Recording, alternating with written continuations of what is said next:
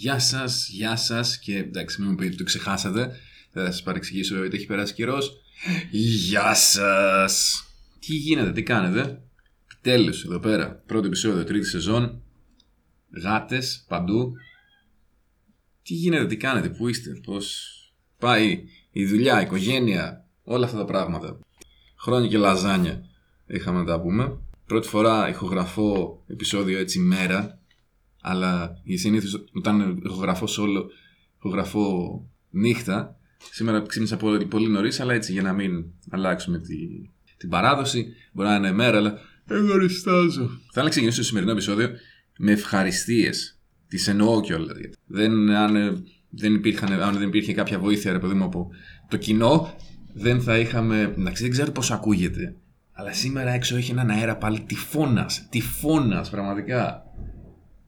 Λοιπόν, θα, θα έχουμε κάποια πρόβλημα στον ήχο. Δεν έχω, δεν έχω καταφέρει να φτιάξω το Yeti ακόμα. Θα γίνει και αυτό. Λοιπόν, ευχαριστίες για σήμερα. Πάρα, πάρα, πάρα πολλά ευχαριστώ στον Quark, τον Quark, γιατί μου έδωσε κάποια κομμάτια για ένα PC τα οποία με τη βοήθεια του Χάρου που και του Tony μετά συναρμολογήσαμε και επιτέλους έχω ξανά PC. Επιτέλους λοιπόν μπορώ να κάνω edit αυτό το ρημάδι το, το podcast που τώρα καταφέρνω να ηχογραφώ και σε έχω γράψει το επεισόδιο του 20 Γενάρη, ξέρω κάτι τέτοιο, σήμερα έχει 29 ο Μάρτιος. Ό,τι να είναι, λοιπόν, πολύ ευχαριστώ σε αυτά τα τρία παιδιά. Δικά στον, ε, στον Κουάρκα που μου έδωσε έτσι, πάρε λέει αυτά τα κομμάτια, πάρε να έχεις. Πολλά, πάρα, πολλά, πάρα πολλά ευχαριστώ επίσης και στον Plasma 3D για αυτό το καινούριο φοβερό logo που βλέπετε στο, για το podcast. Κανένα ευχαριστώ στον Χάρος που βέβαια πέρα από τη βοήθειά του για το PC. Κανένα ευχαριστώ γιατί δεν έχει φτιάξει ένα γαμημένο theme για την εισαγωγή. Έχει περάσει το, το άρθρο 13, παιδιά μας θα μας κλείσουν μέσα. Χρησιμοποιώ την, ε, τη μουσική της Rose. Α!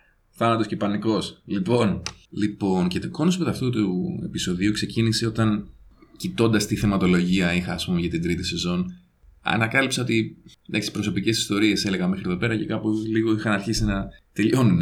Πόσες ιστορίες να έχει ένας άνθρωπος. Και δυστυχώς το πρόβλημα είναι ότι όταν είσαι ενήλικος είναι δύσκολο για τα προγράμματά σου να συμβαδίσουν με τον αλλονών, μάλλον για το πρόγραμμά σου να συμβαδίσει με τα προγράμματα των αλλονών. Οπότε είναι λίγο δύσκολο να έχω και πολύ συχνά guests. Και κάπου λίγο είχα μια ιδέα ότι πρέπει να αρχίσω να, να βρω κάποιο άλλο είδου στυλ επεισοδίου, να προσθέσω μέσα δηλαδή, μέσα στις προσωπικές ιστορίες και στους guests. Και σκεφτόμουν ότι όταν ήμουν μικρός και μεγαλώνοντας βέβαια, μου άρεσε πάρα πολύ να ακούω ιστορίες από παιχνίδια τα οποία δεν είχα παίξει εγώ ίδιος, είτε γιατί δεν πρόλαβα, είτε γιατί ποτέ δεν έπαιξα όταν ήταν η σωστή εποχή όπως είναι, ας πούμε, το Street Fighter Α.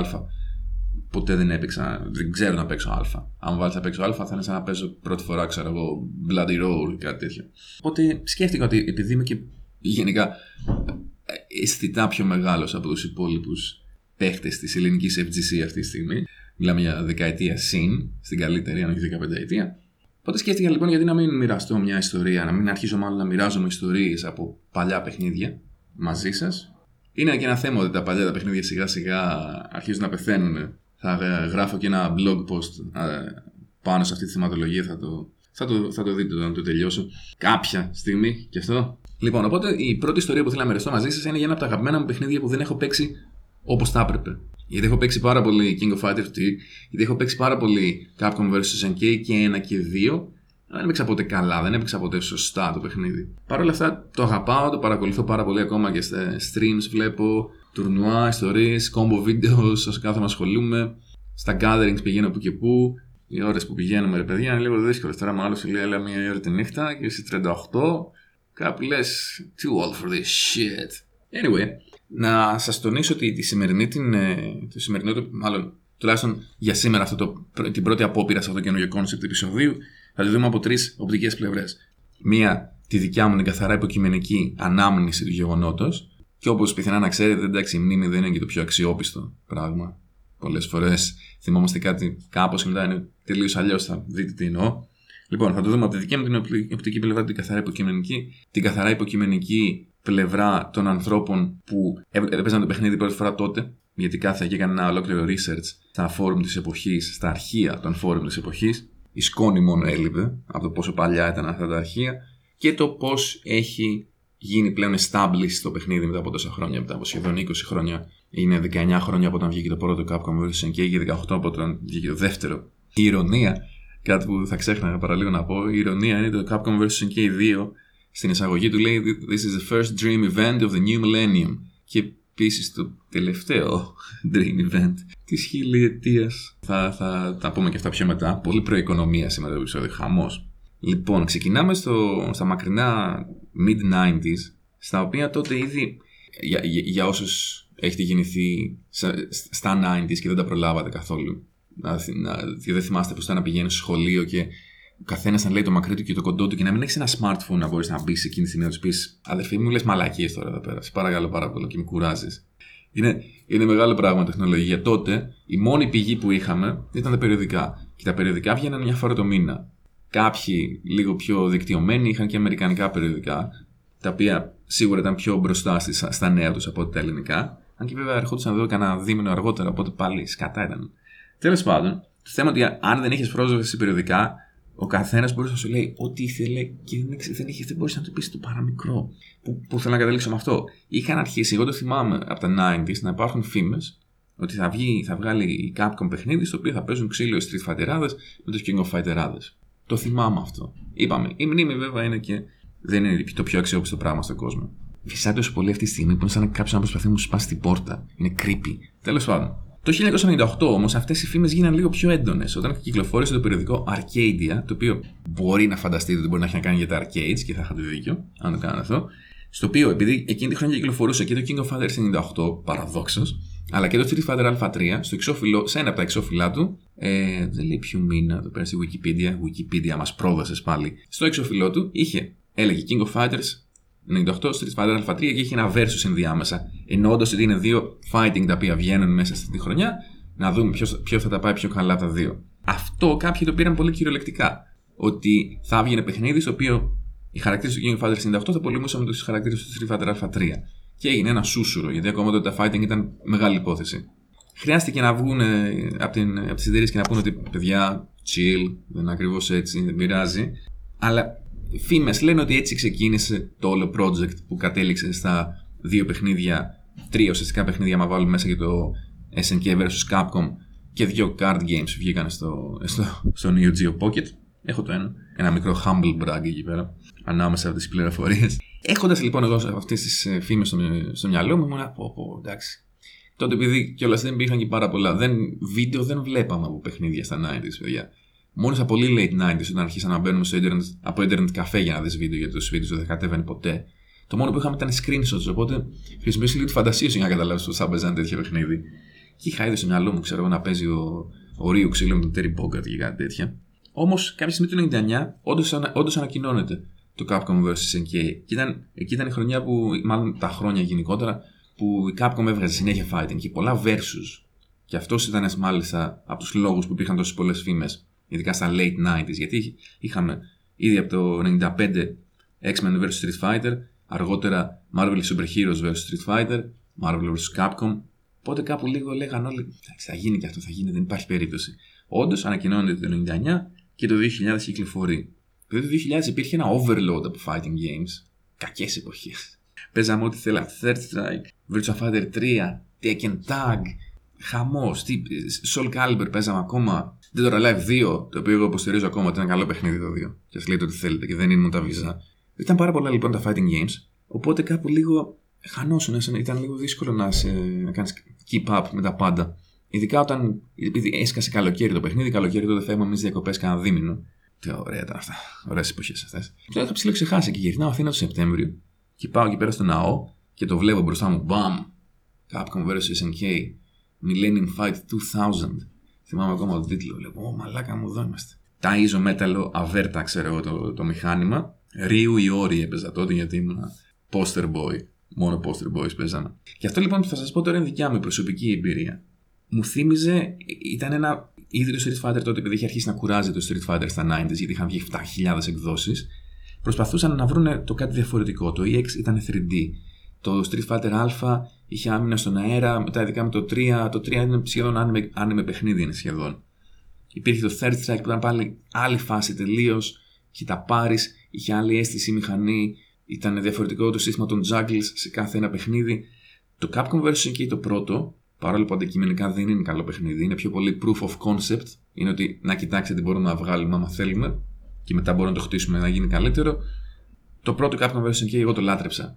Οπτικά ήταν πανέμορφο, είναι από τα πιο όμορφα fighting που έχω δει ποτέ μου και ας είναι κάποια sprites από τους, από τους Capcom χαρακτήρες απλά τα πέταξαν από το Street Fighter Α1 και από τον Darkstalkers, άρα Morrigan, το πέταξαν κατευθείαν σε αυτή τη μηχανή την καινούργια. Έχει κάποια φανταστικά backgrounds, τα καινούργια τα sprites που έχουν δουλέψει όπως ο Ryu, ο Ken, ο Bison, ο Akuma, είναι πανέμορφα, τα backgrounds είναι ίσως τα αγαπημένα backgrounds που έχω δει σε παιχνίδι, παιδιά. Και είχε φοβερό soundtrack, φοβερό soundtrack. Εγώ ήμουν και 20 χρονών, δεν ήθελα πολλά παραπάνω και επίσης ήταν πολύ πιο απλό σε σχέση με το τι γινόταν το Street Fighter σιγά σιγά με την περιπλοκότητά του. Ήμουν πάντα έτσι φαν, λίγο φαν του μινιμαλισμού. Οπότε αυτή η προσέγγιση στο θέμα ότι ξέρετε παιδιά, χαντούκεν, σωριού και να για κανένα ρολ, εμένα μου άρεσε. Μου άρεσε αυτή η απλότητα του παιχνιδιού. Και έριχνα αβέρτα κατοστάρικα νομίζω ήταν τότε. Εντάξει, 2000 ναι, κατοστάρικα θα ήταν. Έπαιζα, έπαιζα, έπαιζα πάρα πολύ, έπαιζα και με κόσμο εκεί πέρα, κέρδιζα Εκτός σας έχω πει τη, τη φάση με τον άνθρωπο που έμαθα μετά από πολλά χρόνια ότι τον έλεγαν Γάλλο και ένα άλλο παλικάρι που με είχαν ισοπεδώσει εκεί πέρα. Αν δεν πειράζει και αυτά μέσα είναι. Αυτό ήταν αναφορά στο νομίζω τρίτο ή τέταρτο επεισόδιο της πρώτης σεζόν, το Y2K Crisis. Για όσοι δεν το έχουν ακούσει ή δεν το θυμούνται, μπορείτε πάντα να το ξανακούσετε. Ναι, και μετά από μερικούς μήνες, αυτό ήταν το Σεπτέμβριο, γύρω στο Νοέμβριο με Δεκέμβριο, το παιχνίδι βγήκε στο Dreamcast. Το αγόρασα στο Dreamcast, έπαιξα εκεί πέρα ανελέητα πολύ. Θυμάμαι ότι για να παίξει με τον Ακούμα έπρεπε να παίξει 100 ώρες το παιχνίδι. Έπαιξε 100 ώρες πολύ γρήγορα και ξεκλίνωσε τον Ακούμα. Ξεκλίνωσε και άλλες πίστες, ξέρω εγώ, διαφορετικές που δεν υπήρχαν καν στο arcade. Αν δεν κάνω λάθος. Μη με. Don't quote me on that που λέμε στο χωριό μου. Το είχα λιώσει το παιχνιδάκι. Του καταγούσταρα. Γιατί, γιατί ήταν αυτό. Ήταν ένα βήμα. Ήταν, σε πήγαινε πίσω στα παλιά. Ήταν ένα βήμα να το κάνουν πιο απλουστευμένο. Ήταν και Street Fighter vs. Γιατί ουσιαστικά το λέγαν Capcom vs. Senkiel. Ουσιαστικά ήταν Street Fighter vs. Ε, King of Fighters. Οι μόνοι χαρακτήρες που δεν ήταν σε Street Fighter ή σε King of Fighters ήταν η Morgan και η Nakoruru. Βέβαια μετά στο King of Fighters τους βάλαν όλους, οπότε αν είσαι στην SNK είσαι στο King of Fighters σχεδόν. Σχεδόν! Μην με φάτε. Σχεδόν λέμε. Αλλά ναι, ήταν. Το, το, το, το Capcom vs. SNK ήταν η εισαγωγή μου στον κόσμο ουσιαστικά των competitive fighting games. Ήταν η πρώτη φορά που άρχισα να κατεβάζω βίντεος από, από τουρνουά. Ήταν παιχνίδι του Άλεξ Βάιγε από τότε. Από τότε θυμάμαι το όνομα Άλεξ Βάιγε. Γιατί κέρδιζε μια Ανακορούρου που τότε ήταν σπασμένη και την κέρδιζε και με Σινσοριούκιαν. Πόρωση μόνο, δεν υπήρχε αυτό το πράγμα. Ήταν το καλύτερο πράγμα που είχα δει όταν ήμουν 20 χρονών. Ε, καθόμουν έψαχνα FAQs, ιστορίες. Μάλιστα ανακάλυψα πόσο, πολύ πιο, πόσο πιο πολύ μου αρέσει το run το mechanic από τον DAS. Γιατί στο, στο Dreamcast μπορούσες να ξεκλειδώσεις το run και έπαιρνε τη θέση του DAS. Και ήμουνα, hm, πόσο πιο ωραίο είναι αυτό. Αυτό λοιπόν είναι το Capcom vs. Senki το πρώτο όπως το έζησα εγώ όταν ήμουν 20 χρονών. Να δούμε λίγο τώρα πώς το έζησαν και οι υπόλοιποι. Τότε ξέρετε επειδή ήταν πάλι άλλες εποχές υπήρχαν beta testing αλλά ήταν στα arcades, δηλαδή έφεραν ξέρω εγώ ένα-δύο μηχανήματα και στην αρχή ήταν κάποια έκδοση η οποία μετά σου λέγανε θα αλλάξει. Παίξτε εδώ, πείτε μας, ξέρω αν υπάρχει κανένα πρόβλημα, υπάρχει κανένα bug, υπάρχει κανένα χαρακτήρας που είναι σούπερ σπασμένος. Και έτσι το ζήσαν πολύ στην Αμερική. Κάποιοι είχαν δηλαδή πρώιμη ε, επαφή με το παιχνίδι. Αλλά ήταν και το άλλο, επειδή ας πούμε μια χώρα όπως η Αμερική, εδώ, εδώ στα arcade στην Ελλάδα το, βρήκα, το είχα βρει μόνο στο ναό. Και μάλιστα μετά από κάνα χρόνο το βγάλαν κιόλας, δεν κράτησε πάρα πολύ. Νομίζω μόνο εγώ έπαιζα. Στην Αμερική, ας πούμε, αν ήξερα Ιαπωνέζικα, θα σε έλεγα από Ιαπωνέζικα φόρμα. Αγγλικά μιλάω, οπότε έχω μπει στο Σοριούκεν. Στην Αμερική, επειδή είναι μια τεράστια χώρα, όπως πιθανά να έχετε ακούσει, κάθε arcade δεν έφερνε όλα τα παιχνίδια ταυτόχρονα. Δηλαδή κάποιες κάποιες πολιτείες ίσως να, να τα έφερναν πιο συχνά. Λοιπόν, εδώ έχω μια, ένα report από τη Βοστόνη του 2000. Ένα arcade που λεγόταν Good Time Emporium. OK. Okay. Μαζί σου. Ήταν το Marvel vs. Capcom 2 είχε βγει κανένα τετράμηνο πιο πριν από το CVS. Οπότε είχε αρχίσει ο κόσμος πολύ να παίζει, αλλά μας λέει εδώ πέρα ο φίλος Psycho Soldier από τις 2 Οκτώβριου του 2000 ότι είχε κάνει μπαμ το CVS. Είχε πάρει κόσμο από, από τα μηχανήματα του, του MVC. Κλασικά οι χαρακτήρες που χρησιμοποιούνταν ήταν Ρίο, Κεν, Ρίου, Terry Bogard. Λοιπόν, α, και τότε το άλλο που είχαν εκεί πέρα στην, ε, σε εκείνη την εποχή ήταν ότι τα arcades, θυμάστε ότι παλιά στα, στα fighting, πιθανά να θυμάστε δηλαδή, ότι κάποιους χαρακτήρες του ξεκλείδωνες. Το τερμάτιζε, ξέρω με το Ρίου, έβγαινε η Σάκουρα. Ούτω καθεξής. Στα arcades αντίστοιχα, αυτό που ήταν ότι, ήταν ότι με το που άνοιγε το arcade και το κράτος ίσως ανοιχτό, ξέρω εγώ, ξεκλειδωνόντουσαν οι χαρακτήρες ένα την εβδομάδα. πήγαινε με το χρόνο, ας πούμε. Πήγα, ε, επειδή οι, οι φήμες, αν διαβάζετε event hubs πιθανά και να διαβάζετε όλες τις ηλίθιες φήμες που βγαίνουν πλέον, τότε παλιά δεν υπήρχαν και τόσα leaks. Δεν ξέρω τι άλλαξε και υπάρχουν τόσα leaks πλέον, αλλά το, όταν ας πούμε, το MVC2 βγήκε είχε 50 χαρακτήρες και είχε αυτό το σύστημα ότι ξεκλειδωνόντουσαν με το χρόνο και το, Dream, και το, sorry, το CVS βγαίνει με 30 κάτι και λένε ότι ξέρω εγώ θα είναι η Morgan και η Νακορούρου οι τελευταίες και φτάνει στο σύνολο 33, λέγανε ρε, μήπως θα έχει κι άλλους, μήπως θα έχει παραπάνω. Αλλά όχι, δεν έγινε. 33 ήταν το maximum. Πάλι μια χαρά είναι 34 χαρακτήρες για ένα fighting. Το άλλο που έπαιζε τότε στην εποχή ήταν ότι τα παιχνίδια τα παίρναν πρώτα οι Ιάπωνες και στα arcades και το, το CVS δεν ήταν εξαίρεση σε αυτόν τον κανόνα. Βρίσκω εδώ πέρα, ας πούμε, στο forum του Σεριούκεν 15-8 του 2000. Εγώ τότε δεν είχα κλείσει καν τα 20, τα 20 ήμουν 19, ήμουν ακόμα έφηβος. Μοντιέ. Λέγανε, ξέρω εγώ, ένας σύναλ άκουμα. Συνάλκουμα. Τι όνομα αυτό. Ε, έλεγε εδώ πέρα, Hope, ε, ελπίζω ότι οι φήμες στη Capcom θα βάλει πάνω από 60 χαρακτήρες στο παιχνίδι, θα είναι αλήθεια. Τι ε, λέγανε τότε για το παιχνίδι, ας πούμε. Άλλοι λέγανε ότι άμα δεν έχει άκουμα θα είναι μαλακία. Ένας άλλος τυπάκος εδώ πέρα που γράφει all caps, γιατί κάποια πράγματα δεν αλλάζουν ποτέ. Πρέπει να γράφουμε σαν να φωνάζουμε. Αγόρασα λέει ολόκληρη 32, 32 ίντσες Vega τηλεόρασης, Sony Vega, τότε κάτι γαμιστερές. Μόνο και μόνο για αυτό το παιχνίδι. Και εγώ αγόρασα τηλεόραση μόνο για το Capcom vs. K. Όταν είχε βγει, θα σας πω, θα σας πω. Λοιπόν, είναι λίγο, είναι λίγο χαζούλικο. Θα σας το πω τώρα βασικά. Δεν ξέρω πώς το προλάβατε στην εποχή της PlayStation 2 και GameCube. Υπήρχε μια επιλογή για 50 Hz και για 60 Hz. 60 Hz είναι το σύστημα το αμερικάνικο που έχει καλύτερο refresh rate τέλος πάντων και παίζει καλύτερα. Οι παλιές τηλεοράσεις εδώ πέρα στην Ευρώπη δεν είχαν όλες 60 Hz. Και βγαίνει, ας πούμε, βγαίναν τα παιχνίδια και σου λέγανε θες να σε 50 Hz ή σε 60 Hz. Αν δεν υποστηριζόντουσαν τα 60 Hz στην τηλεόραση σου και διάλεγε 60 Hz, η οθόνη πρασίνιζε και απλά τρεμόπαιζε, δεν μπορούσες να παίξεις. Οπότε, ε, εγώ είχα μια παλιά τηλεόραση, από τα 80 τηλεόραση του 1988, Sharp. Ήταν μόνο 50 Hz, ήταν και μικρή, ήταν 14 inches, κάτι τέτοιο. Και έπαιζε όλα τα παιχνίδια στα 50 Hz. Και βγαίνει το CVS το 2 στο Dreamcast. Δεν είχε βγει ευρωπαϊκό, οπότε αναγκαστικά εμείς το παίζαμε αντεγραμμένο Ιαπωνέζικο. Στην Ιαπωνία δεν τους ενδιαφέρει να έχουν 50 και 60 χέρια, μόνο 60 χέρια. Αντί για. Εμείς αυτό έχουμε, αυτό θα βάλουμε. Γεια σας κύριε, γεια σας. Οπότε σκάει το παιχνίδι, πάω να παίξω, boom, πάρτιν. Δεν μπορώ να παίξω.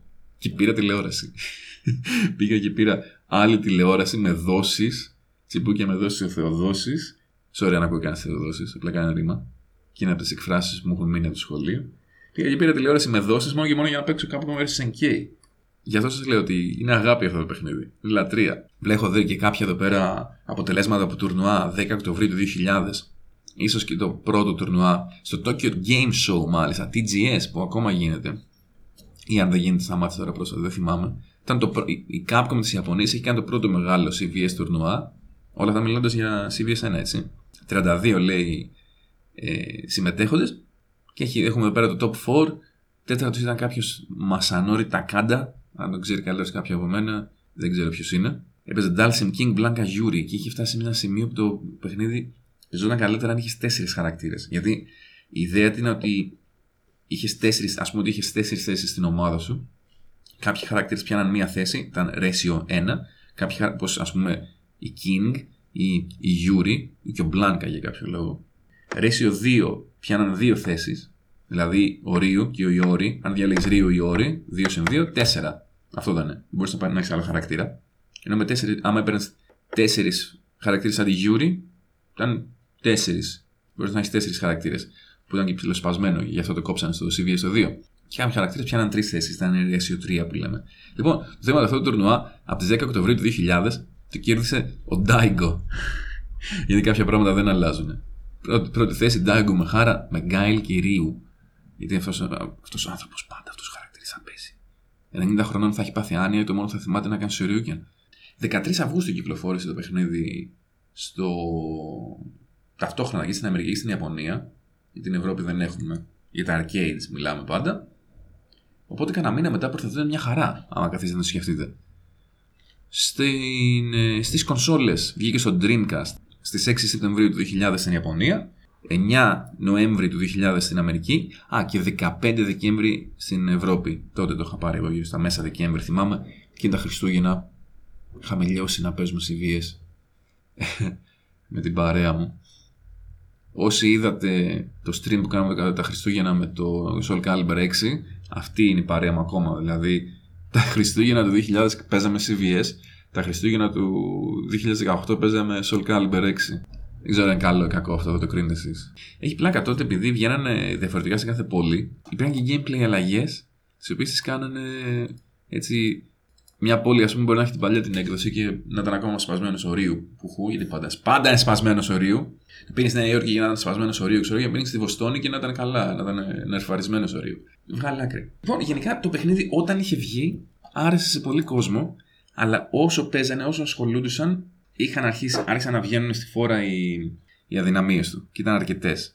Το μεγαλύτερο του πρόβλημα ήταν ότι εκτός από το ότι ήταν Street Fighter vs King of Fighters, ήταν Street Fighter και οι King of Fighters χαρακτήρες είχαν γίνει Street Fighterάδες αναγκαστικά. Τι εννοώ; Ε, οι χαρακτήρες του Street Fighter, όσοι έχετε παίξει, ξέρετε, δεν έχουν πολλά specials, πολλές special κινήσεις. Έχουν ένα Fireball, ένα Shoryuken, ένα Tatsumaki ή κάτι αντίστοιχο. Γκάιλ, ας πούμε, έχει δύο κινήσεις. Sonic Boom, Flash Kick. Δεν έχει τίποτα άλλο. Οι χαρακτήρε τη SNK έχουν 6-7 specials ο καθένας. Πότε τι σκέφτηκε, τι σκέφτηκαν οι σοφοί, μέσα σε πάρα πολλά εισαγωγικά άνθρωποι στην Capcom.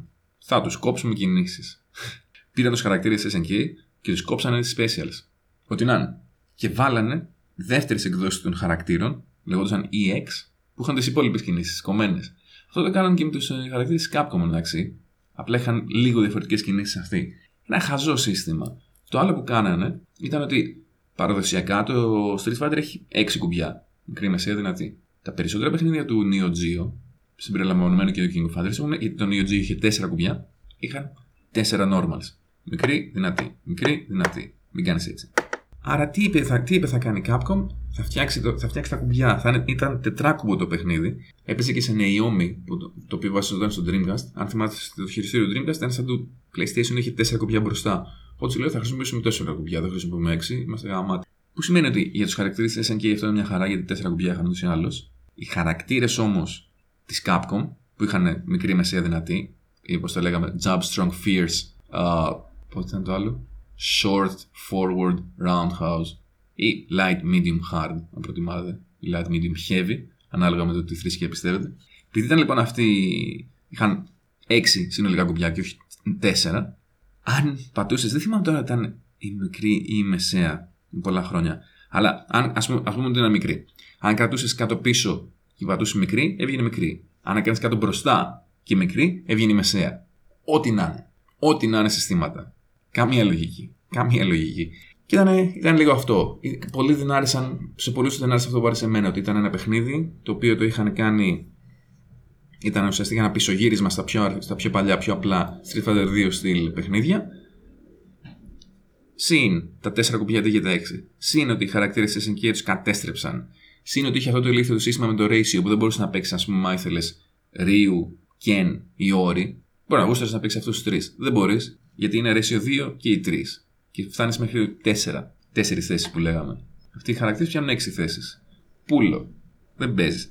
Συν ότι το σύστημα με τους 4 χαρακτήρες μπορείς να πάρεις 4 ratio 1 ήταν full σπασμένο.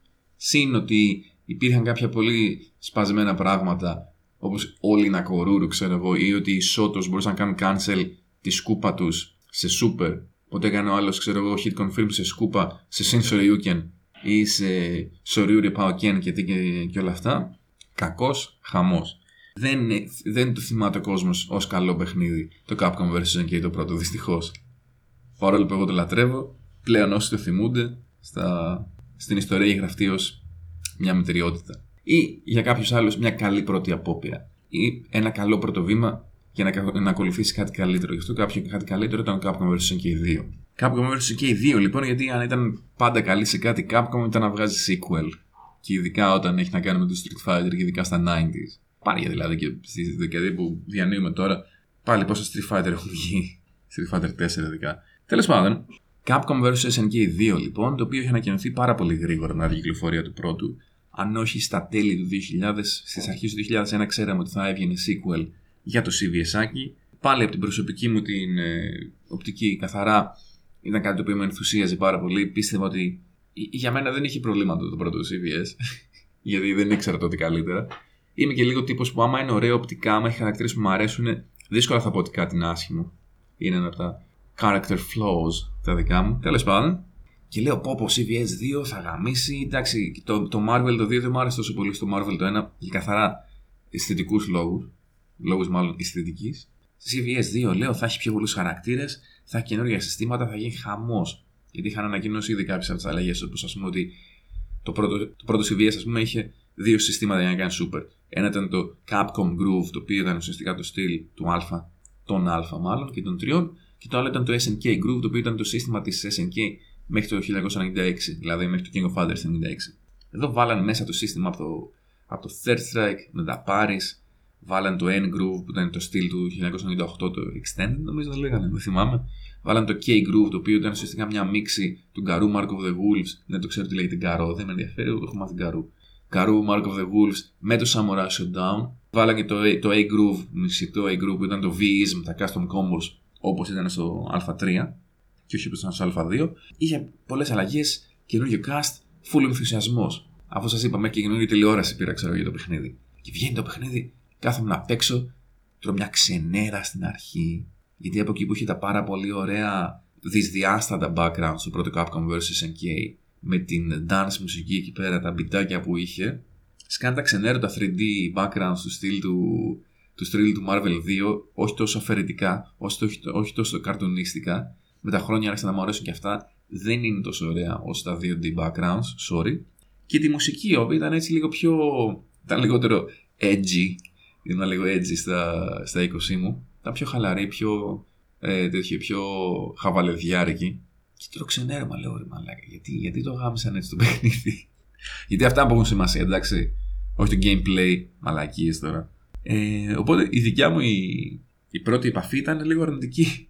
Αλλά μετά εντάξει πίστηκα, δηλαδή είδα, είχαν γυρίσει στα 6 τα κουμπιά, μ' άρεσε, μπορούσε να, μπορούσε να παίξεις διαφορετικά. Ήταν χαρακτήρες πλέον, μπορούσες να έχεις μόνο μέχρι 3 χαρακτήρες maximum, δεν μπορούσες να έχεις 4. Άρα αναγκαστικά ένας ήταν ratio 2, έπιανε δύο θέσεις, και η άλλη ήταν ratio 1. Αλλά μπορούσες να διαλέξεις εσύ που θα βάλεις θεωρήσει ποιος θα είναι ratio 2 σου, που θα το βάλεις στην τριάδα. Μπορεί να ήταν πρώτος, μπορεί να ήταν τρίτος, δεύτερος, δεν είναι τρίτος. Είχε ωραία πράγματα, είχε ένα φοβερό cast. Δεν θυμάμαι τώρα ακριβώς τον αριθμό των χαρακτήρων, είναι πάρα πολύ. Μπορείς να παίξεις ό,τι ομάδα γούσταρες, ξέρω, ό,τι είχες φανταστεί, γινόταν. Και εντάξει, το παιχνίδι ήταν full διασκεδαστικό έτσι. Δεν μπορεί παιχνίδι τώρα, ας πούμε, 40 κάτι χαρακτήρες, 6 διαφορετικούς τρόπους να παίξεις. Δεν μπορεί να μην σ' αρέσει. Δεν γίνεται. Αν σ' αρέσουν τα fighting. Ε, αν δεν σ' αρέσουν, γιατί, γιατί να παίξεις CVS. To begin with. Γιατί έχω συνηθίσει να Έχω πολύ καιρό να κάνω podcast και νομίζω ότι ακόμα έχω γραφώ με το Yeti και κινούμαι αντίστοιχα με το που είναι το Yeti και όχι που είναι το μικρόφωνο εδώ της κάμερας. Οπότε sorry για τυχόν προβλήματα στον, ε, στον ήχο. Άμα δεν ακούμε καλά, θα προσπαθήσω να το φτιάξω στο, στο post production. Αλλά θα δείξει πώς θα πάει. Θέλω λίγο την υπομονή σας μέχρι να στρώσουμε. λοιπόν, οπότε καθαρά η επικοινωνική μου εμπειρία ήταν στην αρχή έτσι ένα ξενέρωμα. Στα arcades δεν ήρθα εδώ ποτέ. Δυστυχώς ήδη το 2001 τα arcades είχαν αρχίσει να ψηλοπεθαίνουν. Το 2002 κλείσαν τελείως. Τι ωραία. Το άλλο το πρόβλημα που είχα αρχίσει να παίρνω χαμπάρι ήταν ότι υπήρχε αυτή η φήμη ότι το CVS το 2 μετά από ένα τεράστιο σερί της Capcom που έβγαζε μόνο fighting games και κυρίως 2D υπέροχα παιχνίδια στη σειρά το ένα πίσω από το άλλο, είχαν αρχίσει λίγο να βγαίνουν οι φήμες ότι θα είναι το τελευταίο για ένα διάστημα. Το οποίο το, το διάστημα εν τέλει μάθαμε ήταν 8 χρόνια. Ε, 7 άμα βάλουμε το arcade μέσα, το Street Fighter 4 βγήκε 2008. Αλλά 7 χρόνια είναι λίγα παιδιά. Πριν 7 χρόνια είχα μαλλιά. Εντάξει. Αλλά ναι, έχω. Βρήκα μια δήλωση του τότε. Λέγεται General Producer of Development. Αυτό τι είναι, ο γενικός παραγωγός παραγωγής. Νωριτάκα Φουναμίζου. Έλεγε ότι ναι, είναι το. Θα κάνουν ένα διάλειμμα από τα 2D fighting games. Τα πέταγε κάτι έτσι μαρκετιές του στυλ. Έχουμε βάλει πολύ, έχουμε βάλει, κάνει πολλή δουλειά πάνω στο παιχνίδι και θέλω να το, να το τσεκάρετε, μην το αφήσετε. Πούλησες τα, τα fighting. Και η σημείωση εδώ πέρα του Μοριάρτη από το MM Cafe, από το Mad Man's Cafe ήταν ότι έλεγε εδώ αυτός ότι για κάνα δύο χρόνια λέει μάλλον δεν θα δούμε παιχνίδι 2D. Αλλά στο, στο κουτάκι του CVS, αυτό που βγήκε για τον Dreamcast, εκεί πέρα στις 28 Ενάτου, μάλλον όχι το Σεπτέμβριο γενικά του 2001, 28 Ενάτου όταν μου βγήκε το περιοδικό που είχε τη συνέντευξη, το κουτάκι του Dreamcast έγραφε έτσι λίγο στο πλάι με μικρά γράμματα 2D will never die. Είχαν δίκιο, είχαν δίκιο. Εντάξει, OK, okay. το 2004, τρία χρόνια μετά δηλαδή, Βγήκε το Capcom Fighting Jam, που έρχεται κατά ήταν και 3D σκεφτείτε. Βγήκε και το έκτρωμα. Οπότε ο Moriarty είπε στι σωστά, αλλά mainline Street Fighter για να ξαναβγεί, mainline Capcom Fighting Game 2D για να βγει. Δεν μετράω το Tatsunoko vs Capcom, συγχωρέστε με. Χρειάστηκαν 7 χρόνια να φτάσουμε από το 2001 που βγήκε το CVS 2 στο 2008 του CVS, του, sorry, από το 2001 τους CVS 2 στο 2008 τους Street Fighter 4 και τώρα περνάει παλιατζής οπότε θα κάνω μια παύση. Ο κόσμος εκείνη την εποχή, για να γιατί αυτό, μέχρι τώρα ήταν το δικό μου το υποκειμενικό το κομμάτι, στο υποκειμενικό κομμάτι του κόσμου της εποχής, ψάχνοντας το τι έγραφαν τότε, ξέρω εγώ, στο soryugen.com, στα φόρουμ του πιο συγκεκριμένα, τους άρεσαν οι αλλαγές πολύ. Υπήρχαν και κάποια βέβαια, θυμάμαι, αυτό το θυμάμαι ακόμα, το θυμάμαι από τότε, ότι λέγανε πόσο σπασμένος είναι ο Chang. Chang είναι, άμα θυμάστε, εκείνος ο χοντρούλης τυπάκος με την αλυσίδα και, τη, και την μπάλα. Chang λοιπόν είναι αυτός ο τυπάκος με την αλυσίδα που έχει μια μπάλα στην άκρη που είναι κατάδικος, ένας πολύ ψηλός, εύσωμος τύπος, ένα sprite τεράστιο, ξέρω εγώ, όχι ακριβώς Abigail, αλλά λίγο πιο μικρός. Ο οποίος επειδή έκανε πάρα πολύ damage, ότι λέγανε ότι ήταν σπασμένος. Αλλάζουν αυτά τα πράγματα. Είχε, άρεσαν πολλές αλλαγές που άρεσαν στον κόσμο, ξέρω εγώ τότε ήταν ότι τα rolls, το roll που ήταν το mechanic που άλλαξε το, το Capcom vs. NK, ειδικά το 2, με το, μέσω του roll cancel. Τα roll μια τεράστια διαφορά που είχαν στο CVS το 2 σε σχέση με το CVS το 1 ήταν, ήταν άτρωτα από το πρώτο frame. Κανονικά τα roll τρώνε throw, λαβή, αλλά στο πρώτο frame, αν μπορούσε να κάνεις τέλειο μύτη στο CVS το 1, ένα τέλειο μύτη attack, στο wake up του αλλού, θα το έτρωγε. Στο CVS το 2 ήταν από το πρώτο frame άτρωτα. Τα οποία οδήγησαν και στο roll cancel. Γιατί roll cancel υπήρχε και στο 1, αλλά δεν, δεν έπαιρνε τα άτρωτα frame του rolls, γιατί το, του roll, γιατί το πρώτο frame δεν ήταν άτρωτο. Πρόσθεσαν, πρόσθεσαν εκτός από τα 6 κουμπιά πρόσθεσαν πάρα πολλά mechanics της SNK όπως είναι το Super Jump, όχι Super Jump είχε και το ένα, αλλά πρόσθεσαν το Short Jump από το, από το King of Fighters. Έκαναν το παιχνίδι δηλαδή πολύ πιο επιθετικό. Δεν ήταν αυτό το turtling style απαραίτητα κάθομαι πίσω down back και δεν κάνεις τίποτα γιατί άμα, φας, άμα κάνεις down back θα φας short jumps για πάντα. Έφεραν δηλαδή λοιπόν το παιχνίδι λίγο πιο κοντά στο King of Fighters. Ακόμα Street Fighter ήταν στη βάση του, αλλά το έφερε πιο κοντά στο King of Fighters, το έφερε πιο κοντά στην SNK. Έγινε όντως πιο ολοκληρωμένα Capcom vs SNK. Και αυτό το γούσταρα ο κόσμος. Βάλανε και το run στα grooves της SNK, οπότε πάλι δεν μπορείς να καλύψεις πολύ πιο πολύ χώρο πολύ πιο γρήγορα από ότι σε ένα κανονικό Street Fighter ή και στο πρώτο CVS. Και ο κόσμος γούσταρε, τους άρεσε και φάνηκε ότι το στήριξαν και πολύ περισσότερο κατευθείαν στα τουρνουά. Θυμάμαι να γίνονται πολύ περισσότερα τουρνουά CVS 2 γρήγορα γρήγορα από ότι στο CVS 1. Δηλαδή στο CVS 1 γίνανε στην αρχή γιατί ήταν καινούριο παιχνίδι και ήταν Capcom και τότε παίζαμε όλοι παιχνίδι της Capcom. Ε, αλλά το βγήκε στο CVS 2 ένας χαμός. Βρήκα μάλιστα εδώ πέρα πάλι ένα αποτέλεσμα από το τουρνουά. Ήταν σε συνδυασμό μαζί με το, το Famitsu. Αν ξέρετε το περιοδικό, έχει κάνει κριτική στο παιχνίδι το CVS 2, το είχαν βάλει 35 στα 40. Αυτό βγαίνει κάτι λιγότερο από 9 ε, στα 10. Που ήταν πολύ καλά για 2D fighter, λέει εδώ πέρα ο, ο Moriarty του, του Mad Man's Cafe. Γιατί τότε ακόμα υπήρχε μια συνομπαρία για τα 2D. Επειδή ήταν ακόμα πολύ καινούργιο το 3D, όλοι, εγώ δεν ήμουνα, αλλά πολλοί κόσμοι ήταν, έλα τώρα μωρέ με τα 2D ασχολείσαι ακόμα. 20 χρόνια αργότερα, επειδή έχουμε φάει πολύ 3D στη μάπα, τώρα ξέρεις, βγαίνουν κάτι Hollow Knight, κάτι Dead Cells και είναι όλοι, ναι ρε μαλάκα 2D παιχνίδι, γαμό, πάμε. Έχει πλάκα πω αλλάζουν οι μόδες. Και έχει εδώ πέρα, ξέρω εγώ, έγινε τέτοιο. Είχε γίνει ένα τουρνουά στο αρκιντάδικο του Μοριάρτη, γιατί αυτός είναι Ιάπωνας. 103 άτομα. Το πρώτο ίσως έτσι μεγάλο τουρνουά CVS 2. 103 άτομα. Ποιος κέρδισε; Όσοι είπατε Daigo μέσα στο μυαλό σας και φωναχτά, έχετε δίκιο. Από τότε, το 2001, τον αναφέρει ως Legendary Gamer. 18 χρόνια πριν, μαλάκες. Και είχε κερδίσει με μια ομάδα που δεν φανταστείτε. Ρίου Γκάιλ και Σάγκατ. Σάγκατ. Σαγκατόπαρδο. Ρίου Γκάιλ και Σαγκάτ τελευταίο λογικά, γιατί οι Ιάπωνες είχαν ψηλευτεί από το, το ratio 2 Σαγκάτ και πέρα τελευταίος πατάς μόνο fierce punch, δυνατές μπουνιές και κερδίζεις. Εν groove βέβαια, ο φίλος Daigo εδώ πέρα, το σύστημα της SNK από το King of Fighters 98, με τα run του, με τα short jumps, με τις ιστορίες του. Ρίο Γκάλι Σαγκάτ. Είπαμε κάποια πράγματα δεν αλλάζουν ποτέ. Και ναι, γενικά ο κόσμος το γούσταρε πιο πολύ το στο 2. Και έτσι έχει μείνει και η... το legacy του τέλος πάντων. Κοιτώντας λοιπόν στη σχόλια ε, από λίγο πριν κυκλοφορήσει, μόλις είχε κυκλοφορήσει το, το CVS το 2.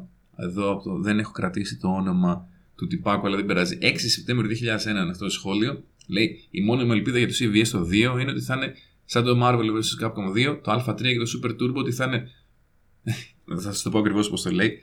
In the sense that there's so much bullshit that it ends up having an odd sort of balance. Στα ελληνικά ότι θα έχει τόσες πολλές μαλακίες, θα είναι τόσο πολύ σπασμένοι, πολλοί χαρακτήρες, που θα, θα μπαλανσάρεται έτσι. Και όντως, έβλεπε μπροστά ο Μαν, αυτό έγινε γιατί το roll cancel είναι τόσο σπασμένο, αούα. Ναι, αλλά είναι, κάνει κάποιους χαρακ... είναι άλλοι χαρακτήρες τόσο σπασμένοι που δεν χρειάζεται καν το roll cancel. Αν δεν υπήρχε το roll cancel, κάποιοι χαρακτήρες δεν θα παίζανε, ας πούμε. Έχει πολύ πλάκα. Και λέει και αυτός, ξέρω εγώ, ρε παιδί μου, ότι α, μακάρι να μην, είναι αυτό, να μην είναι αυτή η τελευταία προσπάθεια της Capcom στα, στα 2D. Και ήταν όντως το μόνο 2D παιχνίδι που βγήκε το 2001. Αν δεν βγήκε κάποιο Guild Gear και το ξεχνάω, ήταν μόνο το CVS στο 2, ενώ βλέπαμε 3-4 το χρόνο τουλάχιστον, αν όχι τουλάχιστον. Αυτή λοιπόν ήταν η ιστορία του CVS του 2 όπως το θυμάται ο κόσμος. Τώρα το πώς έχει μείνει στη συνείδηση του κόσμου, πιθανόν το ξέρετε και αυτό ούτως ή άλλως δεν χρειάζεται να αναφέρω πολλά γιατί ακόμα γίνονται τουρνουά, ακόμα γίνονται events, ακόμα υπάρχει δράμα. Υπάρχει ένα, ένα Facebook group στο. Ναι, υπάρχει ένα Facebook group για το Capcom vs. NK, το οποίο έχει του τελευταίους μήνες από το Evo Japan και μετά έχει γίνει ένα πουταναριόν ελέητο. Είναι ένας τύπος, ο Dr. B, ο οποίος θυμήθηκε τώρα το 2019 που είναι όλοι 30 και 40 αυτοί που παίζουν τις CVS, ότι να μαλάκι, εγώ τώρα είμαι ο καλύτερος. Εντάξει, όπως τη βρίσκει καθένας, ξέρω εγώ, ρε παιδί μου. Είναι σαν να πιάσει. Κάποια στιγμή είναι σαν να πιάσει πάλι Ολυμπιονίκη να είσαι ακόμα, ξέρω εγώ, 30 ή Έλληνα 50 για να σου πεις, έλα ρε μαλάκα, τρέξουμε μαραθώνιο. Να σου κερδίσει ζήτηση παραπάνω. Ο μαραθώνιος παίζει ένα και κακό παράδειγμα. Άλμα ει ύψο, ξέρω εγώ, να σου κερδίσει να πεις, Να, είμαι καλύτερος. Yo, what's up; Είναι ωραίο πάντως το δράμα, έχει την πλάκα του να κάθεσαι πίσω έτσι και το απλά το απολαμβάνεις, δεν είσαι μέρος του. Το CVS είναι ακόμα ζωντανό, ευτυχώς. Οπότε το, το πώς θα γραφτεί στην ιστορία δεν έχει τελειώσει. Γράφεται ακόμα. Όσο υπάρχει κόσμος που κάνει τουρνουά, και ας μην έχει τα νούμερα που έχει κάποτε. Γίνεται τουρνουά στην Ιαπωνία με 12 άτομα, 16 άτομα. Δεν μαζεύει τα 103 άτομα που μάζευε κάποτε και παραπάνω. Αλλά ίσως δεν χρειάζεται κιόλας. σω είναι καλό ότι παίζουν μόνο αυτοί που ακόμα το αγαπάνε full και είναι active και παίζουν και παίζουν καλά. Παίζουν ακόμα super καλά. Αλλά ναι, έτσι συνολικά το CVS το 2 έχει μείνει στο συλλογικό ασυνείδητο, αν θέλετε, του FGC ως ένα από τα καλύτερα 2D fighting που πέρασαν ποτέ. Κάποιοι το συχαίνονται, κάποιοι το λατρεύουν, κάποιοι είναι, είναι διάμεσα, κάποιοι απλά το σέβονται. Το θέμα είναι ότι λες Capcom vs. και οι δύο και όλοι κάτι θα σκεφτούν.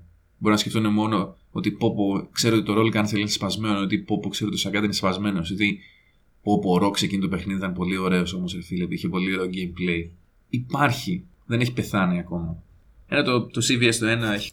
Αλλά το, το Capcom vs. SNK 2, το CVS 2, το CVS άκι, έχει μείνει και έτσι λίγο σε ένα από τα παιχνίδια που ίσως σχημάτισαν το community, βοήθησαν να σχηματίσουν το community όπως είναι σήμερα. Γιατί άμα σας πω Carnival's Revenge, μπορεί να πείτε ότι κάπου δεν έπαιζε αυτό σε ένα σε ένα side, σε ένα side tournament, σε ένα μεγάλο τουρνουά και λίγο σάπια δεν ήταν. Ενώ μα σας πω κάπου conversion και οι δύο, μπορεί να έχετε να, να θυμάστε ότι. Να, ακόμα και να έχετε παίξει, μπορεί να πείτε ότι. κάτι είχα ακούσει αυτό το role, το, το role cancel ήταν πολύ σπασμένο. Μπορεί να σα έρθει κάτι τέτοιο, μπορεί να βγείτε να, βγει, να πείτε όμως ότι είχα δει κάτι βίντεος με κόμπος και ήταν φοβερά. Υπάρχει στο μυαλό μας ακόμα το CVS, το 2. Ξαναλέω, είναι ένα από τα παιχνίδια που βοήθησαν να γίνει το, το fighting game community αυτό που είναι. Μέσω, ακόμα και αν ήταν, ας μην ήταν μπαλανσαρισμένο, ακόμα και εσύ έχει κάποια προβλήματα τα οποία τα βλέπεις και λες, Μα δεν μπορεί να βγάλετε το παιχνίδι έτσι, ρε παιδιά, είναι δυνατόν. Το βγάλαν έτσι και το αγαπήσαμε και ήταν έτσι όπως ήταν. Γιατί τα, μπορεί κάποια δύο-τρία πράγματα να ήταν λάθος, αλλά το, όλα τα υπόλοιπα ήταν πολύ σωστά. Και ποτέ τίποτα δεν θα βγει και θα είναι τέλειο. Δεν υπάρχει περίπτωση. Ούτε είναι το απόλυτο balance καλό πράγμα. Αυτό τώρα που το σκέφτομαι θα είναι το, το θέμα της επόμενης εκπομπής. Γιατί το να είναι κάτι τελείως balanced είναι βαρετό. Τέλος πάντων, αυτά λοιπόν από το πρώτο επεισόδιο της τρίτης σεζόν. Ελπίζω να μην ήταν πολύ κουραστικός ο ήχος. Συγχωρέστε κάποια λάθη, έτσι, κάποια μάλλον προβλήματα παροδικά. Είναι μέχρι να φτιάξω το, το Blue Yeti. Είναι και ότι, όπως σας είπα νωρίτερα, μιλάω όπου να είναι. Ελπίζω να ακούγομαι καλά. Συν ότι είχα πάρα πολύ καιρό να κάνω podcast, οπότε είμαι λίγο ντεφορμέ. Αλλά όλα θα γίνουν, όλα θα γίνουν. Έχω σκοπό άλλα 3-4 επεισόδια να βγάλω σε αυτή τη σεζόν, ανάλογα με το πώς θα μου πάει και εργασιακά ε, ο υπόλοιπος ο χρόνος. Μεταξύ, μέσα σε όλα δεν αναφερθήκαμε καν σε τι γίνεται ξέρω εγώ, στο community. Tekken World Tour στην Ελλάδα, παιδιά. Τι έχετε να πείτε γι' αυτό; Δεν περίμενα ότι θα συνέβαινε ποτέ για να, να είμαι ειλικρινής. Τέλος πάντων, αυτά είναι για μετέπειτα επεισόδιο. Αυτά από μένα για την ώρα. Τα λέμε στο επόμενο επεισόδιο. Αντίος.